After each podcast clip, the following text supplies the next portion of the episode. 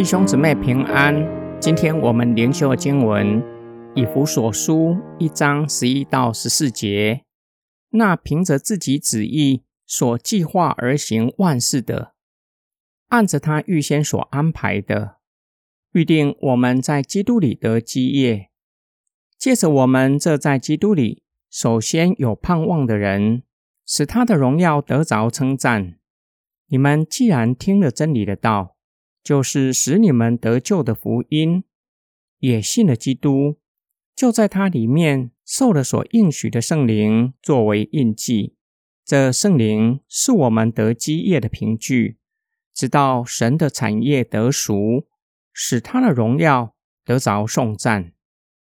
我们这在基督里首先有盼望的人，指的是保罗和犹太背景的基督徒。他们照着上帝所预定的计划，使他们在基督里得着基业，是上帝早已经应许亚伯拉罕的。上帝预定拣选有一个用意，就是要他们在世人中间彰显上帝的荣耀。以弗所人原本在诸约之外，原是不认识神，如今因为保罗和他的同工向他们宣讲真理的道。就是让以弗所人得救的福音。福音不是人生的大道理，而是生命之道。让他们在福音的引导下，相信耶稣基督，生命被改变，并且领受所应许的圣灵作为印记。在古时候，重要的文件会以印记封签，表示这个文件它的真实性。另外一方面，要完好的送到收信人的手中。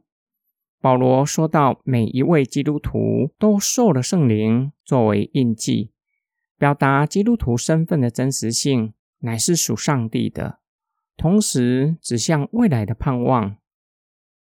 最后，保罗说到，外邦背景的基督徒与犹太背景的基督徒一样，都要得着基业，也都说到使神的荣耀得着颂赞。都是为了在世人中间彰显上帝的荣耀。保罗强调神的应许必定会成就。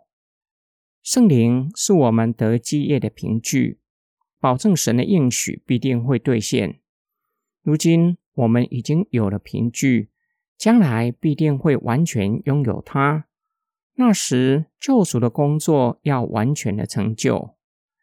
今天我们的默想跟祷告。圣经与其他的经典有哪一些不同的地方？有哪一些超越的地方？圣经记载着神的话，我们不要把圣经当作人生的大道理，只用理性去阅读，要用心去默想，去领受神的话，教我们认识神，认识神在我们生命中的旨意，教我们活出上帝的旨意。无论犹太背景的基督徒，或是外邦背景的基督徒，保罗都说到，上帝的拣选有一个用意，就是叫我们在世人中间彰显神的荣耀。我们原是被罪辖制，如何能够彰显神的荣耀？神拣选我们的用意，是要我们彰显他的荣耀，这是何等大的恩典！保罗和其他犹太背景的基督徒听信了福音，为了福音承受从其他犹太人来的逼迫，将福音传到外邦人的中间。他们用生命活出福音，甚至甘愿为了福音牺牲性命，让以弗所人从他们的身上看见基督，经历神的爱。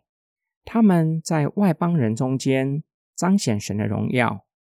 以至于吸引外邦人前来听信福音，使颂赞荣耀归给神。